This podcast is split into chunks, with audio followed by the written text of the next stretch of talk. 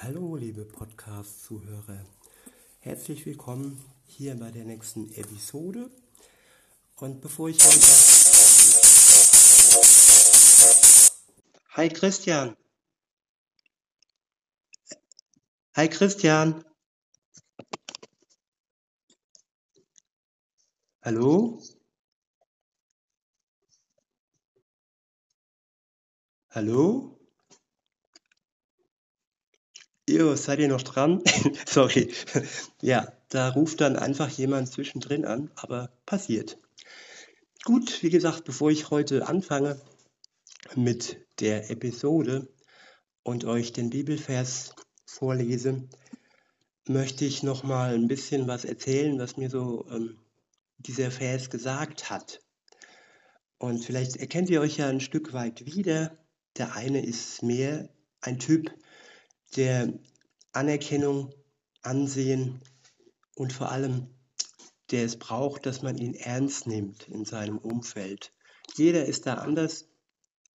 Ich mache gerade die Typenlehre des Enneagramms durch, ist sehr, sehr interessant und da finde ich es total ja, schön, dass mir dann so ein Vers über den Weg läuft. Und ja, und ich, wie gesagt, ich habe mich oft gekrämt, ähm, nimmt der andere mich ernst und äh, wer bin ich? Bin ich in irgendeiner Schublade oder bin ich auf einer Ebene? Das war mir und ist mir leider auch immer noch wichtig, dass, dass ich auf einer Ebene bin und dass, dass der andere nicht über mir steht, nicht irgendwie arrogant auf mich wirkt. Und wenn ich selber so rüberkomme, dann ist mir das natürlich auch peinlich. Also und äh, ja, dann auch zu euch. Also ich will niemals als, als Lehrer hier stehen. Es gibt nur einen Lehrer und das ist Jesus Christus. Er in Hilfe, mit Hilfe seines Geistes, er belehrt uns und er zeigt uns auch den Sinn eines Verses.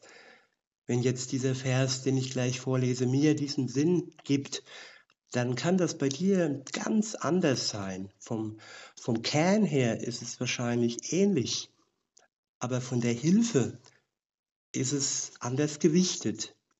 Also Glaube ist eine ganz spannende Sache und ich wünsche mir sehr, dass ihr nicht nur Zuhörer bleibt, sondern auch live im Leben mit Jesus den Weg gehen möchte, den er euch anbietet, der Befreiung, der Erlösung, das Geschenk des ewigen Lebens, der Gnade und der Liebe. Und jetzt zum heutigen Vers. Ich lese aus der guten Nachricht Bibel und zwar steht der Vers in Sprüche 22, Vers 4. Dort steht, wer bescheiden ist und den Herrn ernst nimmt, findet Reichtum, Ansehen und ein erfülltes Leben. Jo, was ist denn jetzt Bescheidenheit?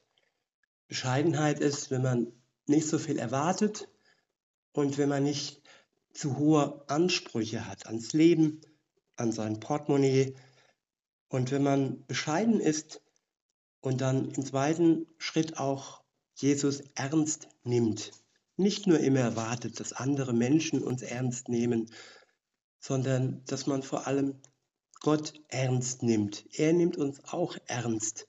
Er geht so weit, dass er bis in den Tod geht, dass er seinen Sohn schickt und uns Freiheit und Gerechtigkeit schenkt.